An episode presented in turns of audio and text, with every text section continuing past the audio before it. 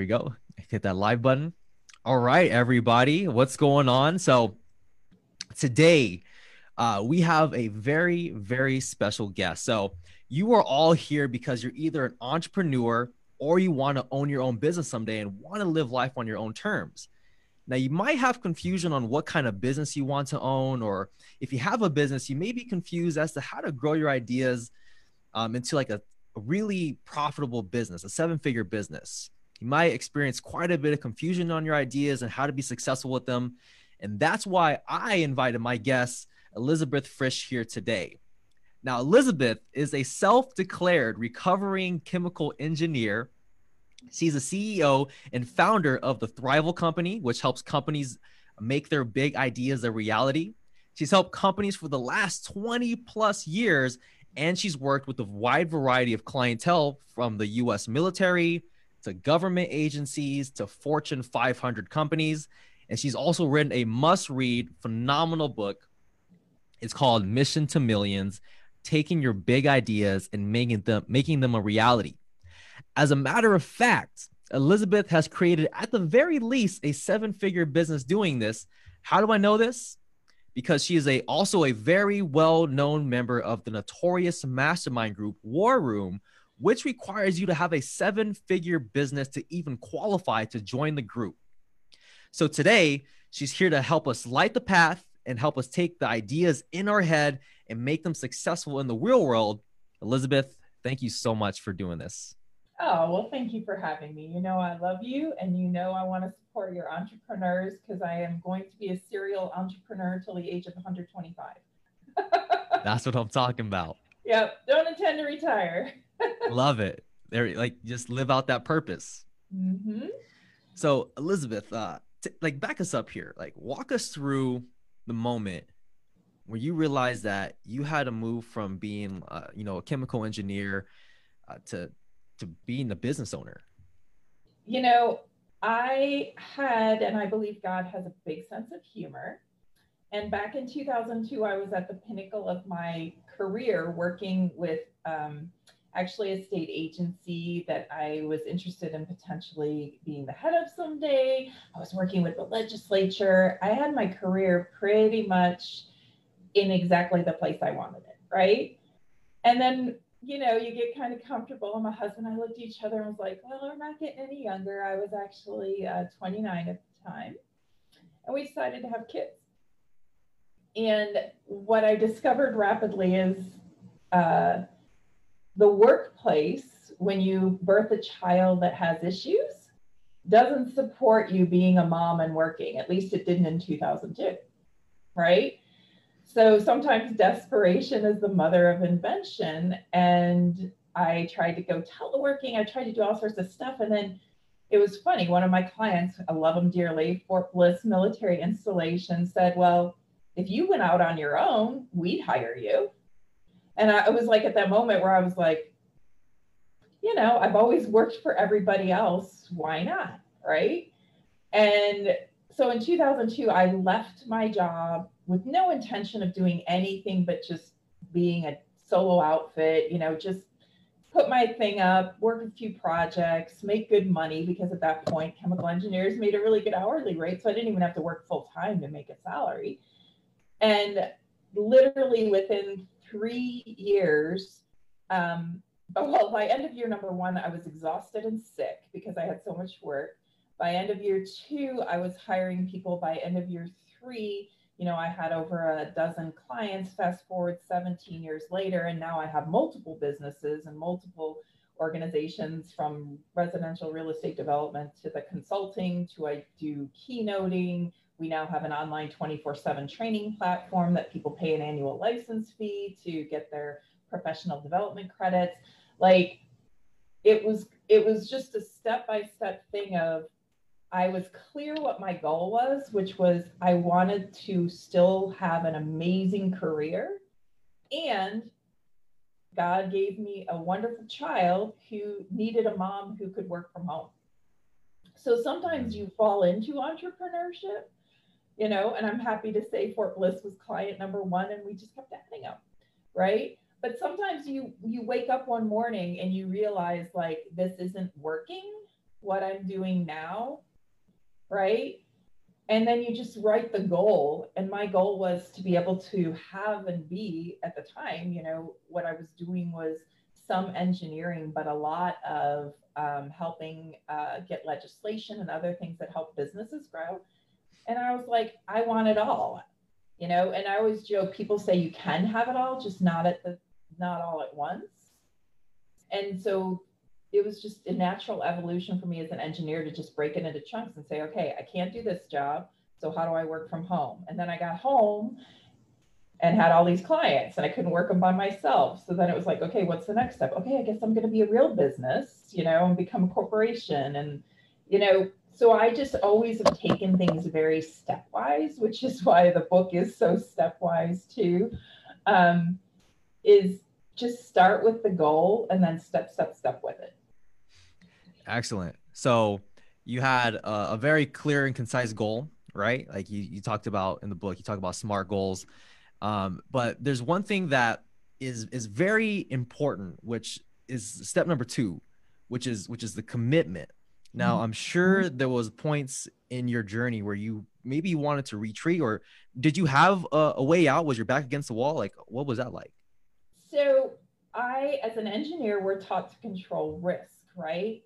And so, was I committed to that goal of of being able to work full time and be home, right? Um, but anyone who has ever done anything around a goal knows it's a roller coaster, not a uh, linear line, right? And when you say commit to the goal, one of the most important things to do is if you go every day and take a step on it, even if you have a bad day or a step backwards, you have to reassess and learn all the time. Because what you thought was true on day one may not be true on day seven. You know, we were talking before the, the podcast started about the fact that every 90 days I have to reassess my entire future of every company I have right now. And every day I reassess, like I just look and say, well, where am I at on each one? Like if you actually looked at my goals and things, I have uh, my annual goals broken down to my monthly goals, broken down to my daily, and I check in on those because it's so easy to get sidetracked. Distractions just part of entrepreneurship. And something may come up, like I always call it. Do you remember the movie Up? Did you ever get to see the movie Up? Yeah. And the dog kept going, squirrel, squirrel, right?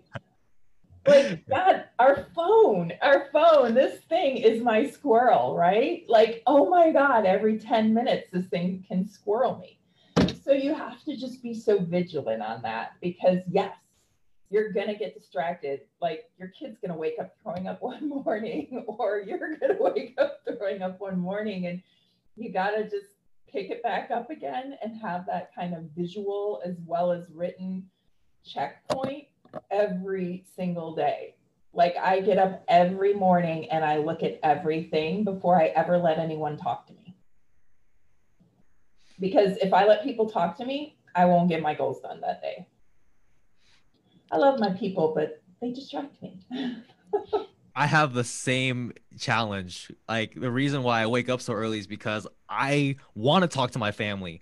I want to hang out. I want to crack jokes, but I I know if I wake up at the time they wake up, I'm not gonna get the things done that I need to get done. So I have to wake up way before them. Yeah, and we all work from home right now, right? Something as simple as you got to shut your door. I had to build a physical door. I have an open office in my house up until Christmas. And I finally realized if I couldn't slide the door shut, I couldn't actually put a boundary, you know? And I'm 17 years working from a, a, global company from my house. And I literally last December finally built a door. Wow. Mm-hmm. Wow. That's that's pretty funny. So I in terms of like you not letting people in, like cause that yeah, that the the beginning of your day is so important. It, it sets the tone for the rest of the day. Now, what how much time do you give yourself to, you know, review everything? And then like uh when you're in communication with people like what does that look like for you um I first, before I answer the question, I'm going to tell everyone you don't start with this much time, you learn to do this much time, what I do. So I spend two hours setting my platform for my day. Now that doesn't just my goals. Like I start doing, I start my day with a guided visualization to just calm my mind. I have specific practices I do to center myself. I have certain rituals around my coffee and the, the things that I need so that set my platform for the day. And then I spend pretty much a good 60 minutes literally going through. And I'm a believer, uh, and part of it's because I'm Asian trained, right? I rewrite my goals each day uniquely for each day. In fact, I got to talk with, um, there's another great person who you should get on your podcast, Dr. Barry Morguelan, right? he was the one who I used to do my goals once a week, right? And I would do beautiful job with them. And he was like, no, no, no, no, no. In this practice that I'm going to teach you, you have to do it every day. And he's right. Because if you just do them every Sunday, which was my practice, it wasn't. So every morning I sit there and I look and I reassess. So I have my top 10 things to do for the day. I have my goals for the day. And goals aren't just work goals, they're relationship goals, they're health goals, they're all those things that make you a balanced human being versus sick as shit and miserable. Excuse my French, I just swore. Uh, but, you know, it's those kind of things that um, one of the things with entrepreneurs is we usually become entrepreneurs because we're really good at working. We're brilliant at work, but we will screw up our lives, get divorces, crash and burn, you know, have to take three months off because we completely blew our health. Like that. And so, as entrepreneurs, one of the things everybody who's on this call needs to remember the minute you just throw yourself into being an entrepreneur, you're going to fail. That's why there's so many meteoric rises and falls. And so, if you want to have the staying power, so I'm year 17, right? You got to start making sure that your goals in the morning, your top 10, aren't just work aren't just making money.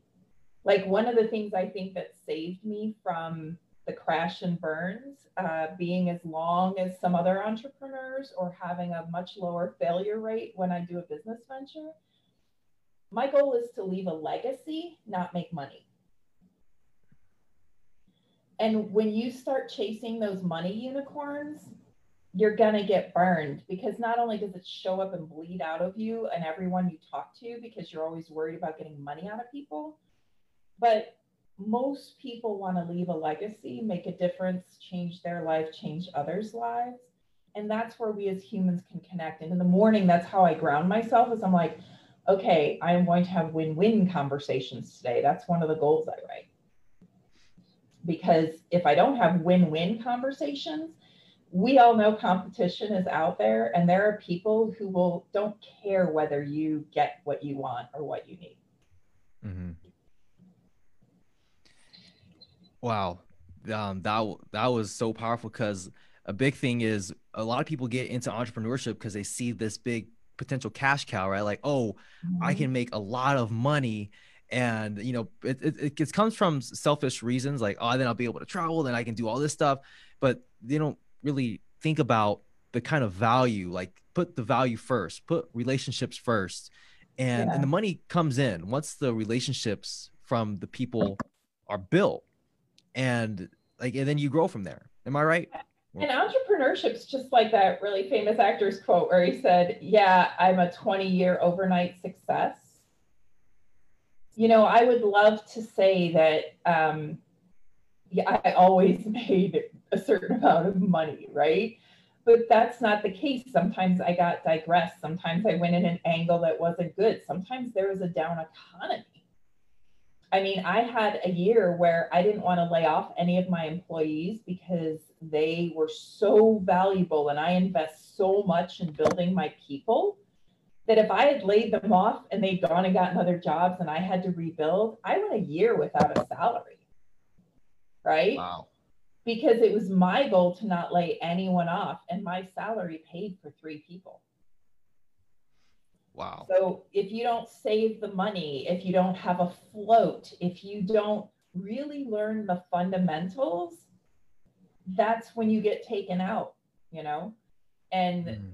those are the things that, you know, I made less money up front. And I was willing to do it, even though the gross revenue looked really hot and sexy, right? But I invested that in the things that I knew would give me longevity. And that's one thing an entrepreneur has to decide too. Are you building something that you want to exit in three years? That's a whole different thing than if you're building something you want to do for 10. Mm-hmm. You know, SBA says 99% of businesses fail by year 10, right? Yeah. And the reason is, is they're not built to do, to be there because people go in and go, I need the money. I need the money. Well, guess what? You know, I remember a bunch of people telling me, quit your day job, dive in. Oh my gosh, I just launched a new business four months ago. I'm keeping my regular stuff going, even though this business may produce massive earnings, right? Because nobody wants to starve. Like if you look, I have beautiful stuff around me. I live in a beautiful house. I live in a beautiful life. Um, and you have to think about like, how are you willing to live to grow? Also because a lot of entrepreneurs think, oh, it's going to take me 90 days to do X or six months to do X instead of thinking about, well, what if it takes me 12? What if it takes me mm. two years? Like uh, Elon Musk is one of my favorite quotes because when he approaches a problem, he uses physics. So Elon Musk is a geek, total geek like me, right? And the approach of physics is not to have assumptions. The approach is to keep asking questions to find everything that's going to fail or everything you missed. And so I'm always saying, What have I missed? Because trust me, when you launch businesses, there's always something you've missed, right? So that's another part of my morning platform. What am I missing today? What didn't I look at? What am I not accounting for? In my in my business. And right now it's businesses with an es for me. So it's like i have to consciously look at each aspect not just one company now. Dang. Wow. That that was that that's impactful. Um especially with like uh that's that's really good. That's really good to hear uh, in terms of making sure that you really do put the people first um or you know not necessarily like about the money like the money is, is great. Um and we hear this especially you know come from myself considering that i am i'm not on my own. Mm-hmm. it, it feels good to hear like because with my own approach to business it's it is helping. Like um i i charge 29.99 uh, yeah 29.99 a month for a, a, a zoom call that i do every single day. And it's a message, you know, that helped inspire people. And I've had several people say, dude, you should be charging way, way, way more for this. And I'm like, you know, I just want to get as many people in here as possible because I want to, I genuinely want to help and like really take people's lives to the to the next level. And like, and you get the spirit it's like the spiritual fulfillment you get when somebody tells you like, wow, because of you, you've helped me out this way. And this is why my life is a much, you know, much better and the results I got from it.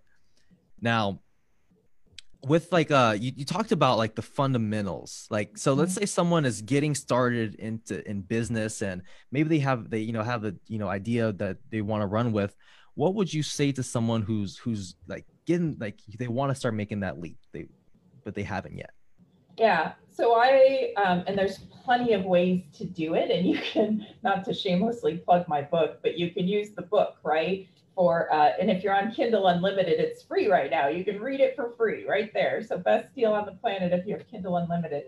Um, but you really do have to start with the goal. And you have to put the boundaries on it and what, why, and how, and where you're willing to go. Because when I quit to start my first company, right? Which I didn't know was going to be a company. My first goal was to be a mom and work from home and still make X salary, right? And then within six months, and you have to reassess those goals constantly because within six months, my goal was I have X level of revenue to hire X people because I'm exhausted and working seven days a week. And even though I'm home, I'm not seeing my kid, right? Like it wasn't about the money. And so getting started, be really clear on your goals and look at them every day because your goal may be a crappy goal when you start with an idea and you have to constantly evolve it as you get more data in, right? So, number one, if you want to go out and be an entrepreneur, write your goal and I'll put an S on it because it's rarely just one goal. But you know, you start things off of pain points, yours or others, right? So once you like, and sometimes just start with a, you can do your emotional vomit on all your pain points and then look at it and say, okay, now that that's all my pain points, what's my goal? And then so, once you have your goal, then you have to look and say, well, how am I willing to live, eat, interact? Do I keep my job? That's where that Elon process of questioning. So, like, dump whatever's in your head out, get your goals, and then question everything. Well, what if this takes me this or not that? Uh, what uh, do I need to live on? What, you know, and just, and then again, answer all those questions. Then you've got a good platform to start stepping. So that would be how I would get started. It's how I start everything that I do, whether even if it's just taking a vacation. That's like that's become my life platform. Wow. Um, now with with the the goals, do you because i write down my goals every day as well. I got that from grant cardone and i write them as if for as if i've already achieved them. Now when you write down your goals are they more so like five year goals ten year goals or is it more towards like what actually seems achievable in the next three months? Like what do your goals look like when you write them down? Yeah um, i believe in writing goals for better than you can imagine and again i'll give dr barry he modified my belief in that once i studied the um, lao tzu approach which is what he ta- teaches. And um, and I don't I I don't write my goals like they've already happened. I actually um, that's where I differ in kind of my practice. You know, I write my goals for what I want to happen, and then I break them down each day into daily action. So, like right in the front of my goals book, and in fact, like you don't have one of these, like I'm gonna just show it because it's sitting right by my desk, right? I pick what I have, and if you open it up, like I have my year of goals in it, you know, my main goals. And then this is what it looks like to do. Oh, let's see if I can get the. Oh. Ah, I'm going to see if I can get my camera to focus. Like, this is like the level of every day I'm writing a minimum of two to three pages. Once I have those big goals that I know I want to do for the year, then my daily goals ripple off of that. And then every evening I measure myself against it. How'd I do on a scale of one to 10? Not make myself wrong. Um, because I feel like like I'm not a big fan of the secret. I'm an engineer. The secret it talks about manifestation. Well, to me, the secret left out the secret. Okay. Like the secret says just put the picture on the wall and look at it. Well, if you start interviewing anybody who's gotten that car or that, you know, million dollar house or gold plated life, they took a lot of daily actions that led up to that. Because there's a ton of people who have the pictures on their wall and they've been staring at those same manifestation pictures for 15 years.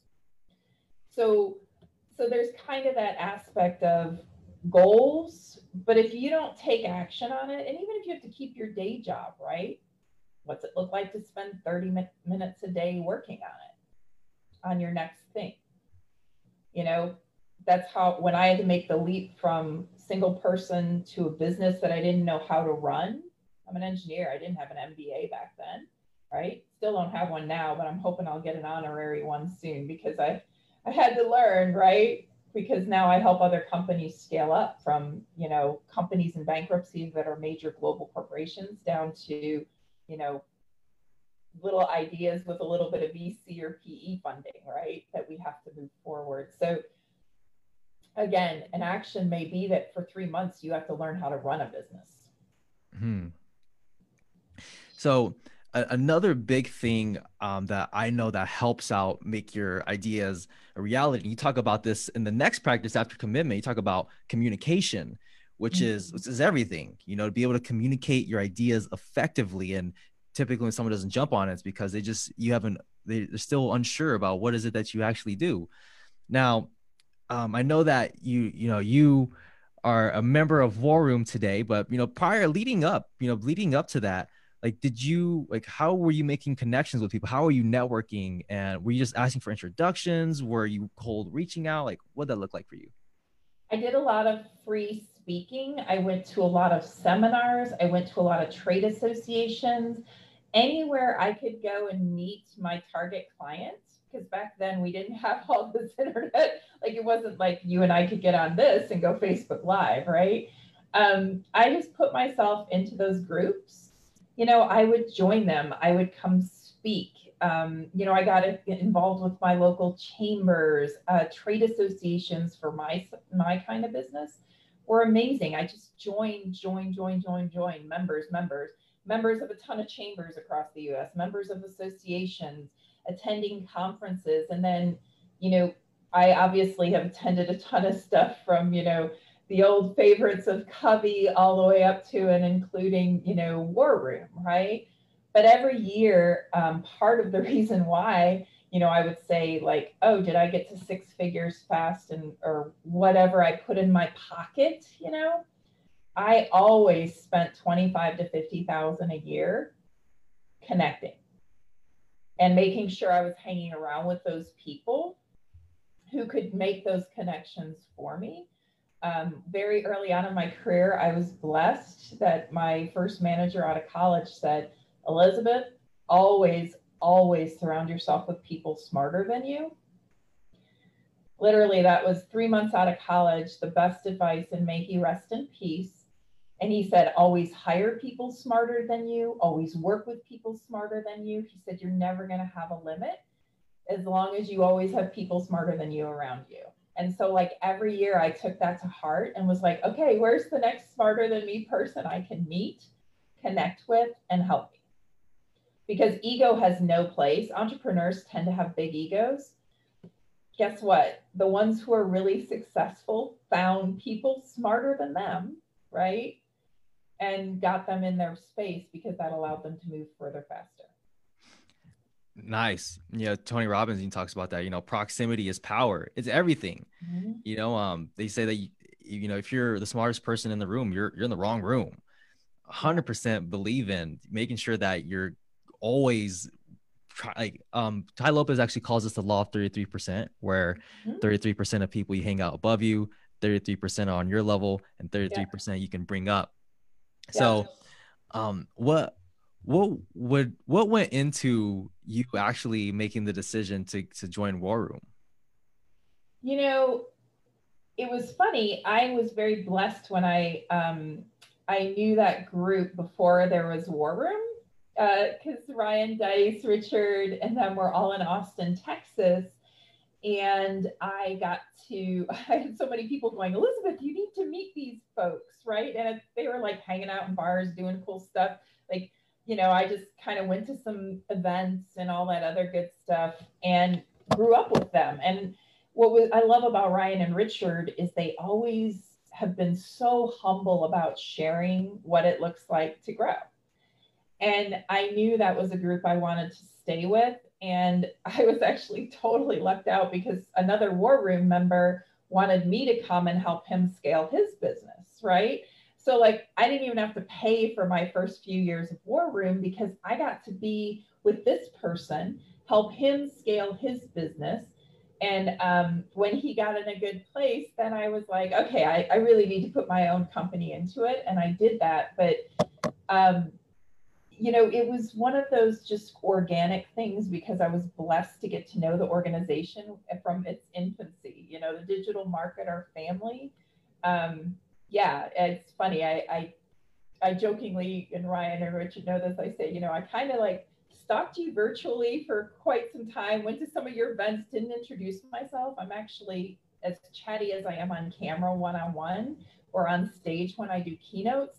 I'm an introvert. I'm just a very adapted one who loves to teach. So if you do my personality testing, I'm an I. Right? but I love to teach and share. And so I have to overcome it. But I always joke with them. I said, I was always really quiet at first, like, and putting myself in the back and saying nothing because I watch uh, for a really long time. That's what introverts do. And then we move. We're, uh, we're much slower than extroverts in doing business things, to be frank. And that's one thing I've noticed about a lot of the people I work with. Most entrepreneurs tend to be visionary and extroverted. Um, so I have this kind of unique space, which is why I got an engineering degree or other things where I like to watch, listen, learn, cogitate, and then I take my next step. So, like this personal protective equipment business that I started doing compliance assurance for, everybody like dove in and and got burned and me i refused to even place a deal or a buy until i was like really sure hmm. because mm. i know in this business after doing 20 years of global supply chain that rushing into anything that involves millions and billions of dollars yeah no no no no no right there's all sorts of legal stuff so again i use my approach of like my what if of you know okay if i'm going to do this ppe thing what's all the things that are going to go wrong if I don't watch my back. Most definitely. And you know, I would have never guessed that you are an introvert. You know, I've, I've, shared this with you before the podcast that when you walk into the room, you change the energy of the room and, and lead into a very positive direction. Where when you see you, well, I was on a different table. He's like, wow, like that, like it looked like you guys were having a great time at, at your table. And when I finally got to meet you, I'm like, I feel like um, there's a lot of uh, just warmth and, and, and love come like radiating off of you. So you would never guess that you um and, and I feel like I have that as well. A little bit of myself as you know more introverted, and yeah. sometimes I I can beat myself up for not being more proactive when it comes to going and out and networking and meeting people. But it's very interesting how you've been able to build a very successful network, a strong network, uh, you know, being from taking the standpoint of being an introvert. So like did you have to work on your social skills uh, did you read books like how did you go like how did that happen so one of the things i learned to fall in love with introverts are taught a lot of self-hate because we don't we don't fit right and when i was younger my my parents would joke i was always the fly on the wall and I, I found group situations really exhausting and draining because i'm a strong empath that's probably why you like feel my love is I'm like, oh, I just want to give and receive. Um, but it exhausts me when I do that in groups. And so back, you know, back to that morning platform, one of the things I did was just start giving myself time and space to be alone because we do recharge in isolation. We can't recharge around others. So if you went out to my backyard today, now that I'm stuck at home and surrounded by people all day long called my family, like I loved traveling because I always had hotel room quiet time. So I didn't care that I traveled every other week. I loved to go to my hotel room or wherever it was because I get to travel some pretty beautiful places, the beach or whatever. And I would spend hours by myself, not talking to anyone and now that I'm home for the pandemic, right, can't travel, I'm doing everything virtually. I'm training, keynoting, you know, everything's on Zoom or project teams or whatever. I've now made my backyard into that space.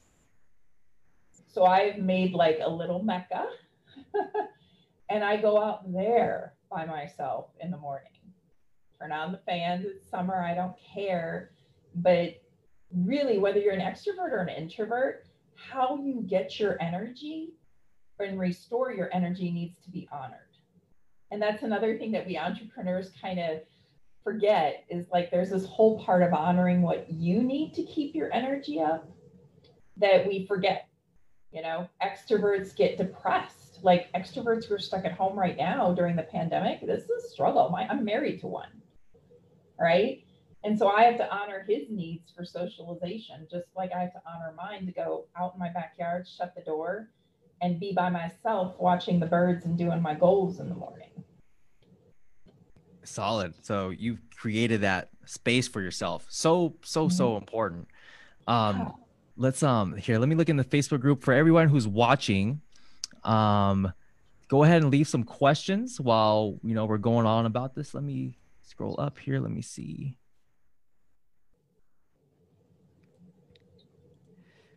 So, um, hold on. Let me let me try to articulate my my question here. Um, it seems like a, a big thing, a big thing that you're. I, I, love the fact that you're ex- extremely disciplined because, like, to take that time, like, and you know, I actually learned a lot right now. Um, I didn't realize um by having the that morning time to myself like was very recharging and I, I needed it for for myself especially as someone who like you know people see me when i talk to my morning hustlers they're like oh wow like greg is a you know they see me as an extrovert person because i'm literally delivering a, a, message every single day but mm-hmm. like i i gotta have my my time alone so mm-hmm. um you you also talked about your nightly routine and like how you review the day. So how long does that usually take you? Is it is it a like because for my morning routine, my morning routine literally takes me two hours. Um, but like light night routine, I don't have one in place besides no screens before like an hour before bed. Uh, but what mm-hmm. does your night routine look like? Yeah, so my night routine, first and foremost, if you don't have a little software called flux.io on all your devices that automatically turns off the blue light at sundown, like an hour before bedtime is actually not enough to calm for blue light. And so I've got flux.io on all my devices because I don't have to remember the minute sunset is triggered, it pulls all the blue off my screen, whether I'm looking at my phone, my computer, or whatever. Um, but my ritual, I definitely have an hour of time, right, where I do a wind down.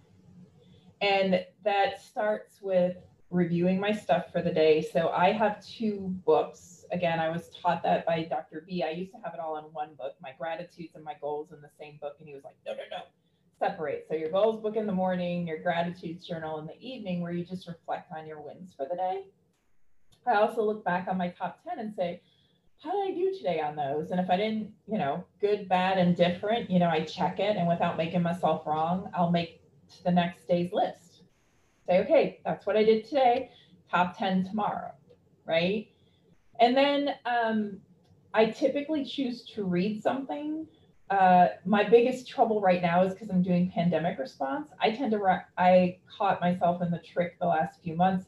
I've been reviewing all the medical stuff before I went to bed.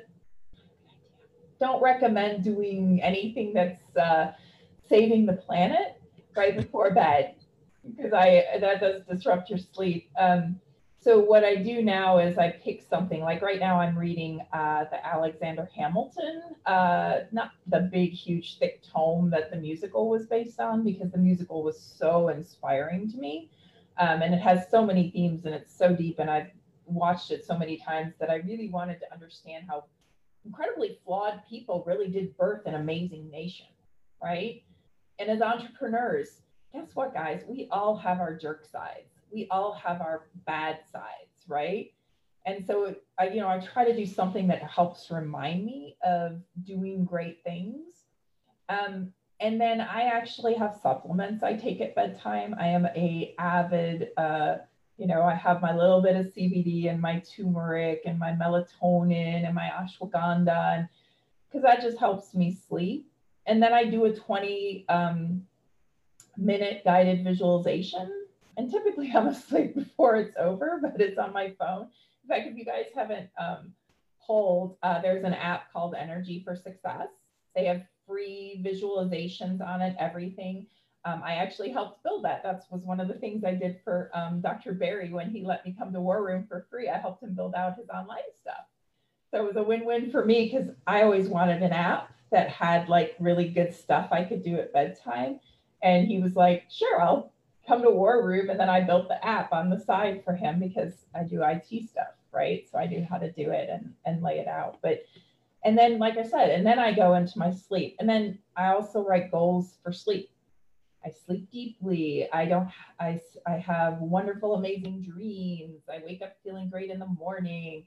You know, if you looked at my bed, I have a beautiful, like I invested in like the best bed to sleep in because guys, our longevity, if we don't sleep, look, it takes years off your life. So invest in your sleep space. If you don't have good sleep space as an entrepreneur, you are already starting the next day at a disadvantage.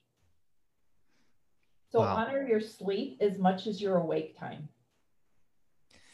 that's yeah that's that's very very important um really quick i actually i, I would love to meet dr b as well I, you speak highly of this person and i'd love yeah. to hear about like the goal setting and all that um and with uh with evening as far as taking melatonin you can take that because I i've been taking that for the last week because i I wake up at 3:50 in the morning, and I I've been going to sleep at 7:30 because uh-huh. I needed to get my eight hours. Yeah. Uh, but I've been taking melatonin, but I'm like, I don't know if I like to be dependent on it. Like, so is it oh, it's okay to take melatonin each night to help? I'm gonna say I'm not a doctor. I don't. I like I take melatonin when I feel like I'm deficient in melatonin. Um, I actually kind of pers- and give Dave Asprey a boost. Um, Dave Asprey, I got to meet uh, actually through Dr. Barry, and um, he has something called Zen Mode. It's got a mix 5-HTP and some other things. That's actually my go-to sleep thing. Um, the melatonin I find I get really active dreams, so I can't stay on it indefinitely. Um, so I like to kind of I use it when I know, and you, you know when you're deficient in melatonin because you'll keep waking up, right? You can't ever get into that deep, dreamy sleep, you know, the, the sleep that we all need. Then take melatonin for a spell, but that's not something I take daily. I, you know, usually for me, it's a serotonin thing. So HTP helps and some of the more holy basil, you know, some of the more traditional stuff. But um, definitely I would defer to Dave Asprey, who's done years of studies on all those things and work with doctors versus take my advice. I kind of, like I said, surround yourself by people smarter than you. So, you know, yeah. Dr. Barry and Dave definitely have the health thing much more laid out than I do. And Dave Asprey, is that bulletproof coffee? Yeah, bulletproof coffee. That's what he's known for. But he has some amazing articles and supplements and other things like um, I try not to eat. I'm a intermittent faster, uh, so I use his. He's got a great thing called fat water that I just sip on because I try to do a 12 to 18 hour fast each day between eating, just because they show it's good for your health, you know. Uh, and everybody shows it now. Like you can go to American Diabetes, AMA. Everybody's big on this intermittent fasting thing. So, you know, again, you just have to figure out what works for you every entrepreneur is going to be different. I know my health issues are uniquely mine. yeah. Um, and you know what I know? Um, I heard this from a man named Alex Becker. He was saying that the digestion takes a lot of energy.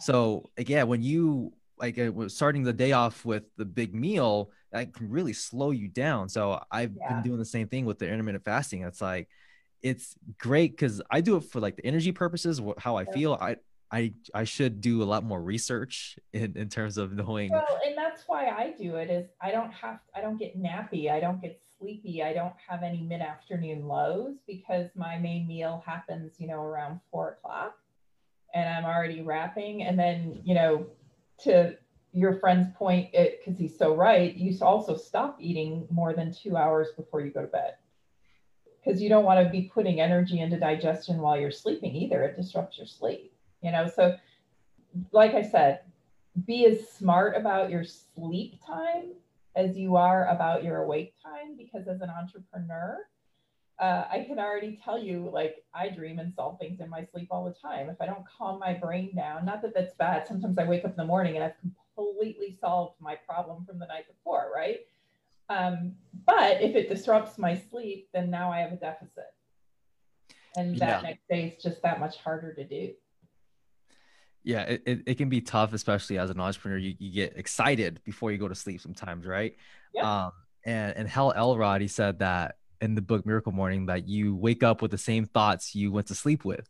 Mm-hmm. so yeah oftentimes or sometimes you know the, the problem so like sometimes you're like trying to solve it but then in the morning it's so obvious to you. You're like how did i? So it's it's very interesting to ponder well you unconsciously set a goal to solve it you know? Like i do that sometimes. Sometimes i'm like uh worrying, right? Nothing ever is good comes from worrying. Just write the goal, tackle it when you can. You know, that's one of my blessings. I was I grew up in a family that were like chronic worriers, so I developed an allergy to worrying. Because mm. it was so exhausting to watch my whole family like just I mean, they probably should have all been in therapy, right? Um, they worried so much. And so I was like, I'm not going to worry about it. I'm just going to do something about it. I love it. So, like, when you got into start diving into entrepreneurship, um, how, how was that for them? Was it was it a lot of support? Was it like, wait, are like? No, no. Oh my gosh, I come from a very conservative family. Uh, you know, my dad put his money in the bank, didn't believe in the stock market, didn't believe in real estate. They were both government workers, um, very conservative Catholic. You know, what I did was like so unbelievably risky for them. Like they were always, and still to this day, my mother frets about the bad things that are going to happen to me because I live such a risky existence in her definition, you know? And that's the other thing with entrepreneurship that you have to realize is um, you just have to focus on your goals because if you get your affirmation or need your affirmation from others, you know what? The people who love us worry about us first a lot of times.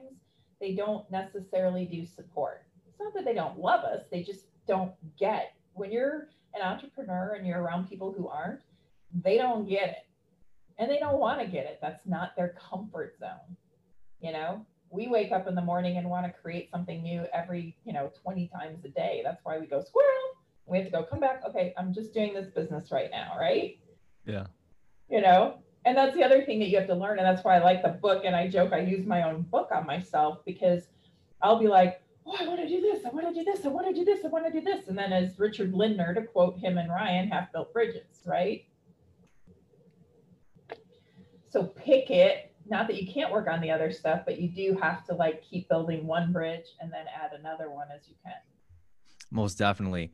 So, um, you know, going back, going back to this, this uh this book as i was i was explaining to elizabeth before the the call like this um is a book that you you you read it you like it's like so impactful like i'm i'm constantly like uh underlining stuff in here and i don't know if you can really see like uh well it was meant to be a workbook you know like it's a book but i wrote it more like a guide right? So if you're scribbling in it you're doing what i do to my own book. If i actually showed you the one on my shelf it's got crap all over it because I even we're gonna do a re-release of it next year after my second book comes out in January, and you know I'm already doing updates. wow, I can't I can't wait. Is it uh, you can't engineer a human? Yep, you can't engineer human. Uh, how to succeed and lead with high performance humans because. The other thing about entrepreneurship, we're really good solopreneurs. We can be the crappiest leaders. Mm and we don't get taught to be leaders. I mean, unfortunately. So uh, thankfully, my kids uh, woke me up really fast because parents are leaders, right? And when God gives you kids, you realize nurture versus nature, and um, things don't come out the same way. They're in a different generation, a different time, different metrics, different things they're exposed to. Like what you learned from your parents is worthless to parent your own children. Hmm.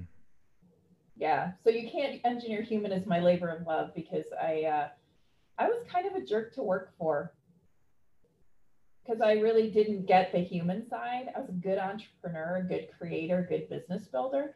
I don't think I was a good manager or good leader until I really made a goal to master that.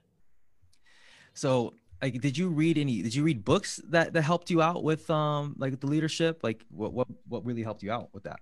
Um, you know, one of my favorites, and it's still out of print. There's one called Breaking the Rules by Kurt Wright. And in fact, I'm gonna like turn around and look at my shelf. Um, Blue Ocean Strategy was like another one that I used. But when it came to, um, and hold on, sorry, there's one other one that I was looking for. When it came to, oh, there it is. So all of those books were great to give me facets, but they didn't give me humanity. So, what I did start doing, I learned neuro linguistic programming first. It was one of the easiest courses to find at the time I started searching. Um, and then I just actually started working with courses, liter- literal courses on psychology, how the brain works. You know, um, I have a bunch that I still read right now from you know, Harvard Medical and Yale Medical and MD Anderson. You know, my husband probably laughs. I probably read six articles a day on how the human mind and body interact with others. Wow. So, like, the reason why I'm writing You Can't Engineer Human is after, you know, my son's 18 now, uh, my daughter's 15. I have spent 19 years now studying who a human being is and how we react and interact with others. Because, and then I'm writing You Can't Engineer Human kind of in a similar way to how I wrote Mission to Millions, which is we approach people like they're functions in a process. You're going to write some copy for me. You're going to do this for me. You're going to do that for me. And they, they approach us the same way when we're broken up into 10 very distinct things in this brain and body and if we ignore them, we're destined to fail in working with and leading others, even being good team members. And so um, You Can't Engineer Human was the one where I was like, okay, I've spent 18 years pulling all this stuff and creating practices for myself and interviewing others who do and I admire that really support human interaction, you know, win-win, co-opetition, all those kind of things. And so you can't engineer humans. You're basically taking like 18 years of that and putting it again into a book because that's what I'm passionate about. It's like once I learn it, I'm like, this is cool and it works. I want someone else to learn it. That's what makes a good entrepreneur is you pick something, you get a goal on something, and then you're like, okay, I got to launch that out to the world now because I figured it out. And then you move on to the next thing. So that's the blessing and the gift we entrepreneurs offer the world. And I love that you have a group that is doing that because without entrepreneurs, we'd all still be sitting in a cave, staring at a fire, using mud to draw on walls, right? Yeah. Somebody had to even figure out fire and, and matches, you know? I think it's also amazing. I, I went to this museum where they, um, where the Wright brothers created like the, you know, the airplanes. I'm thinking these people they were so crazy enough to think like we're gonna figure out a way to fly. And i just imagine like the conversations they had with people people thinking they're crazy and they're so dedicated to their mission where they figured it out. And i'm like that that's just like one specific thing that's like mind-blowing. Yeah and that's why like in mission to millions i talk about the importance of that relationship piece because we'll come up with the most brilliant idea but most entrepreneurs we like to build it and walk away. We're very ADD around things, right? So if you can't manage, execute, put in a structure for a team to take it over, most entrepreneurs end up very miserable. That's why, like, when I go in and help companies do scale ups, sometimes the first CEO really they only have about a three-year lifespan because they're they're just builders and imaginers and expanders they can't keep the company going and being profitable. They need to be moved on to something else that allows them to be that side. So, entrepreneurs, if you don't know your personality type, your learning style, the difference between your limbic brain and your conscious brain and your lizard brain and all those kind of things, you need to learn that because guess what? We're only outside of our, uh, you know, very primitive realm for a very short period of time, right? And those things control us you know, and they cause us to judge people and they cause us to have cognitive blindness and they cause us to fail, literally because we don't understand ourselves and others and how we're structured. You know, when my son got diagnosed with 20 different things from Tuesday, and they basically said, Well, good luck with that. He's probably not going to have a successful life. I didn't like that answer. I'm an entrepreneur. I'm like, No way. You can't tell me that. No. Mm-mm. So keep that yeah. Yeah and you figured out a way. That's that's incredible.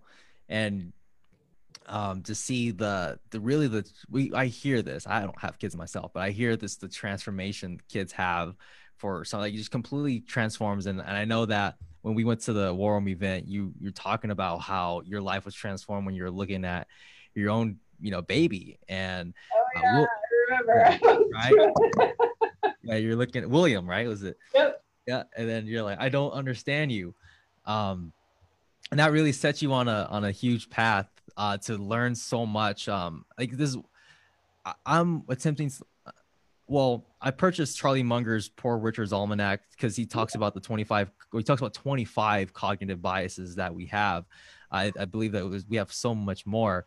Um yeah. but yeah like the human psychology uh, definitely something that i want to dive like more into as far as like just getting started is there any like just just google searches or is there any books that you can recommend on that or that's been helpful for you you know um this is why, and I hate, not I hate to say it again, but get Dr. barry on because Lao Tzu, like if you can find one of the, not the translations of Lao Tzu's work, but um, some of the interpretations of his work, um, that actually, I have to give the Chinese credit. They figured out a lot of stuff way before we did, and then we lost it, right? Because of all the things that came into play. Um, so not a bad place just to get to know yourself first. Um, I will, and you can post it on after this thing goes live. I'm going to send you a couple of the other things. You know, I there's a was a beautiful article called uh, "Your Mind Is a Rainforest." I'll find you the link to um, that really set me on the journey because we think and try to put everyone else in our framework. Why I walk into a room now and I'm not exhausted and I'm just myself and I like you can feel that when I come into a room is I am now so in love with the complexity of humanity that even when I have a conversation with a difficult person, it's a game for me to figure out what context they're coming from, which is why I'm writing You Can't Engineer Human, is because when you learn what is humanity, then the game is just to figure out where they're at in their 10 facets of being human. And then once you figure it out and you get to like even someone you like entrepreneurs, guess what? Do you know you can work successfully with people you hate and wouldn't have as your friends? And did you know if you only surround yourself with people you like, you're not going to be successful because the reason you like them is they're just like you. So yeah, I'll actually you can post it up. I'll find some of my best ones that I study. Um, but and I will find them because a lot of it was out of Harvard and some of the brain science and the brain psychology stuff. So they're more like they were articles versus books.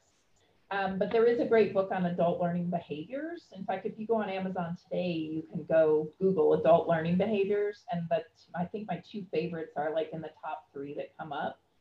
Like if you do nothing else but learn adult learning behaviors, because most of the people you're dealing with are adults, you're going to be a better communicator uh, study personality typing. There's actually, you know, for all the money that is spent, all of the personality typing methods go back to the Native American. So if you Google leadership compass, it's completely free. And it's based on the Native American totems. the reason why nobody uses them anymore is because they weren't trademarkable, copyrightable. So everybody came up with something off of that. But again, um, visual auditory kinesthetic learning, John Letellier's works is a great thing to study. Um, you know, for all people saying everybody can debunk everything about the brain, by the way. So, like, it's funny because people go, Well, I don't like that and it's been debunked. And I'll say, You know what? As an engineer, I don't care what's been debunked because the mind is complex. What I care about is what works. And guess what? John Letellier's work works in schools. Every teacher I know who use it, I use it myself. Every employee I hire, I make take the test. You know, so do what works and learn what works because everybody can give you contradictory information. It's really easy to shove holes in things these days, especially. You know, I hate the term fake news. Anyone who just wants to learn how to tell what's real or fake, take a course on statistics and data analysis. I have taken multiple ones, you know, because those people who like to tear things down, they're good for balance, but look at what works. If it works, use it. If it doesn't, throw it away. That's yeah, it's a very very simple approach, and uh, I'm actually really excited to to dive into that because I'm only limited to what I see from people that I follow. And I haven't heard of the like I have to go back and actually listen to it and and do the googling because you you you threw out a lot of information that I I'm like whoa I didn't I didn't even know about that. Like and, and one thing I'm really fascinated about because I know as a matter of fact uh, Manny Vaya uh, he uh-huh. he said that you know people are are shortcut you know and you got to learn how to communicate and and I'm a full believer in that because I would not be where I am it, like without other people without well without Wes, like like literally, he introduced me to Tony Robbins. He brought me to so many like I owe so much to that man. He's helped me out tremendously. Um, now, before we do, uh, you know, wrap it up here, is, is there anything that you you'd want to say uh, to to the um, you know my audience you know young entrepreneurs are starting out you know a big thing as well is like they we want results now. Like i think with this all this instant gratification with social media it's wired our brains to like expecting results now because we see other people like oh they're making a lot of money and I, I how can i do as fast as i can? Or uh, just something that you can help us out you know on this journey.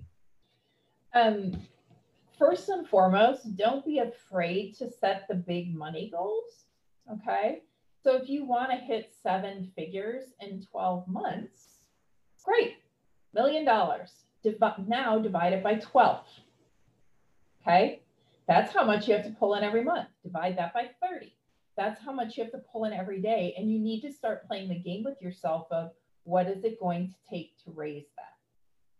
So I love that entrepreneurs always have big goals, but where we fall down is in the breakdown, right? We start working but like if every day you don't question yourself and say well why am i not making my hundred thousand dollar a day or my, whatever whatever it is you're setting for your first year you know? That's what i still do with myself all the time right? And like i had a certain financial goal already that i wanted to hit by june 1st guess what? I didn't hit it we have something called a pandemic and massive fraud and all these other things happening that I didn't account for in my approach that I have to redo. Right. But if you want to make the big money, it's the breakdown that delivers it, it's not the big goal. Hmm. So, for all of you entrepreneurs, I got it. You want quick wins? Great. What would it look like if you just had $5,000 and what would it take to get it? Right because the nice thing about mission to millions is it sits there and it says okay i want to have this business this size this thing right? Well guess what? What's goal number one? Well who's going to pay me? Okay well then maybe the action is you're going to focus on audience acquisition for x amount or you're going to invest 10 grand into doing something.